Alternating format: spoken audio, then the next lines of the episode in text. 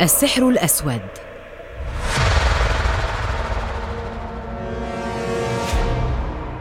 أحد أخطر الممارسات في التاريخ البشري. بعض منا يؤمن به والبعض الآخر لا يؤمن اطلاقا بوجوده. ومن جربه يعرف تمام العلم مدى خطورته. ومن لم يعرف كيفية التصرف ينقلب السحر على الساحر حرفيا. وسائل عديدة اتسمت بالشر تستخدم لتطبيقه لغرض واحد ألا وهو الأذية فقط. إن السحر الأسود هو شيء أثار الجدل عبر العصور فقد مارس البشر السحر الأسود منذ قديم الزمان. فكان السحرة والمشعوذين يتمتعون بنفوذ كبير في الحضارات السالفة. في الحضارة الفرعونية مثلا كان هناك حيز كبير ومثير للاهتمام للسحر.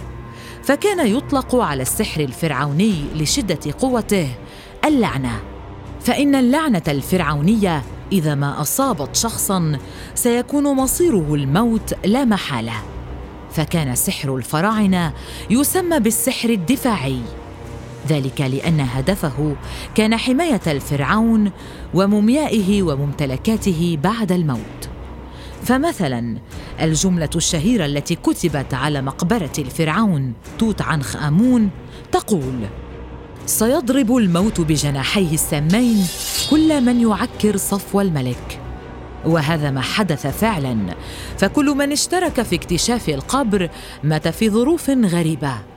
فالفراعنة مارسوا السحر بشكل كبير لكن انتشاره الحقيقي كان في الحضارة البابلية والذي اعتبر الأخطر حيث أن السحر الأسود هناك انتشر بين الناس على عكس الفراعنة الذين أبقوه حكرا على الكهنة.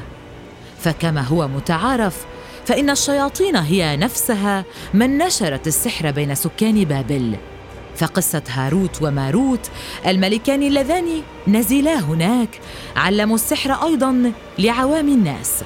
كما كان الساحر الأبرز والأول هناك هو النمرود الذي لقي مصرعه بطريقة مأساوية عن طريق بعوضة دخلت دماغه بعد أن سلطها الله تعالى عليه. إلى يومنا هذا ما زال الناس في بعض المناطق يمارسون السحر الأسود بهدف أذية الآخرين. فمن يمتهن السحر يتبع طرقا محددة لينالوا مبتغاهم ومبتغى من يلجأ إليهم. فيقومون بترديد جمل وكلمات غير معروفة وطلاسم سحرية وشعوذات تثير الرعب لدى النفوس وذلك لاستدعاء المساعدة من القوى الذين يعملون معها لإكمال السحر.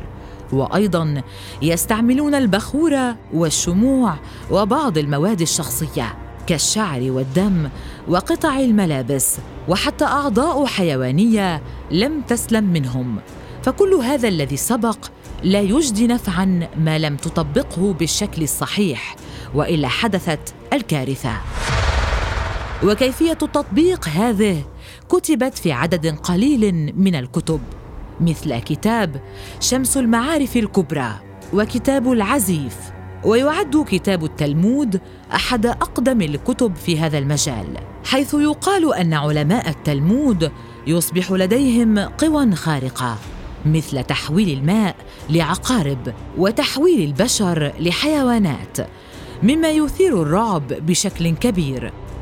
كتاب الكبالة الذي كتبه حاخام يهودي هرب من الرومان إلى كهف مكث فيه ثلاثة عشر عاماً ليخلص للكتاب الذي يقال أن فيه طقوساً للكلام مع الموتى واستدعاء أرواحهم وتسخيرها. وعلى الرغم من معرفة البشر لهذه الكتب والتعاليم إلا أن عالم السحر هذا ما زال غامضا جدا ومرعبا أيضا.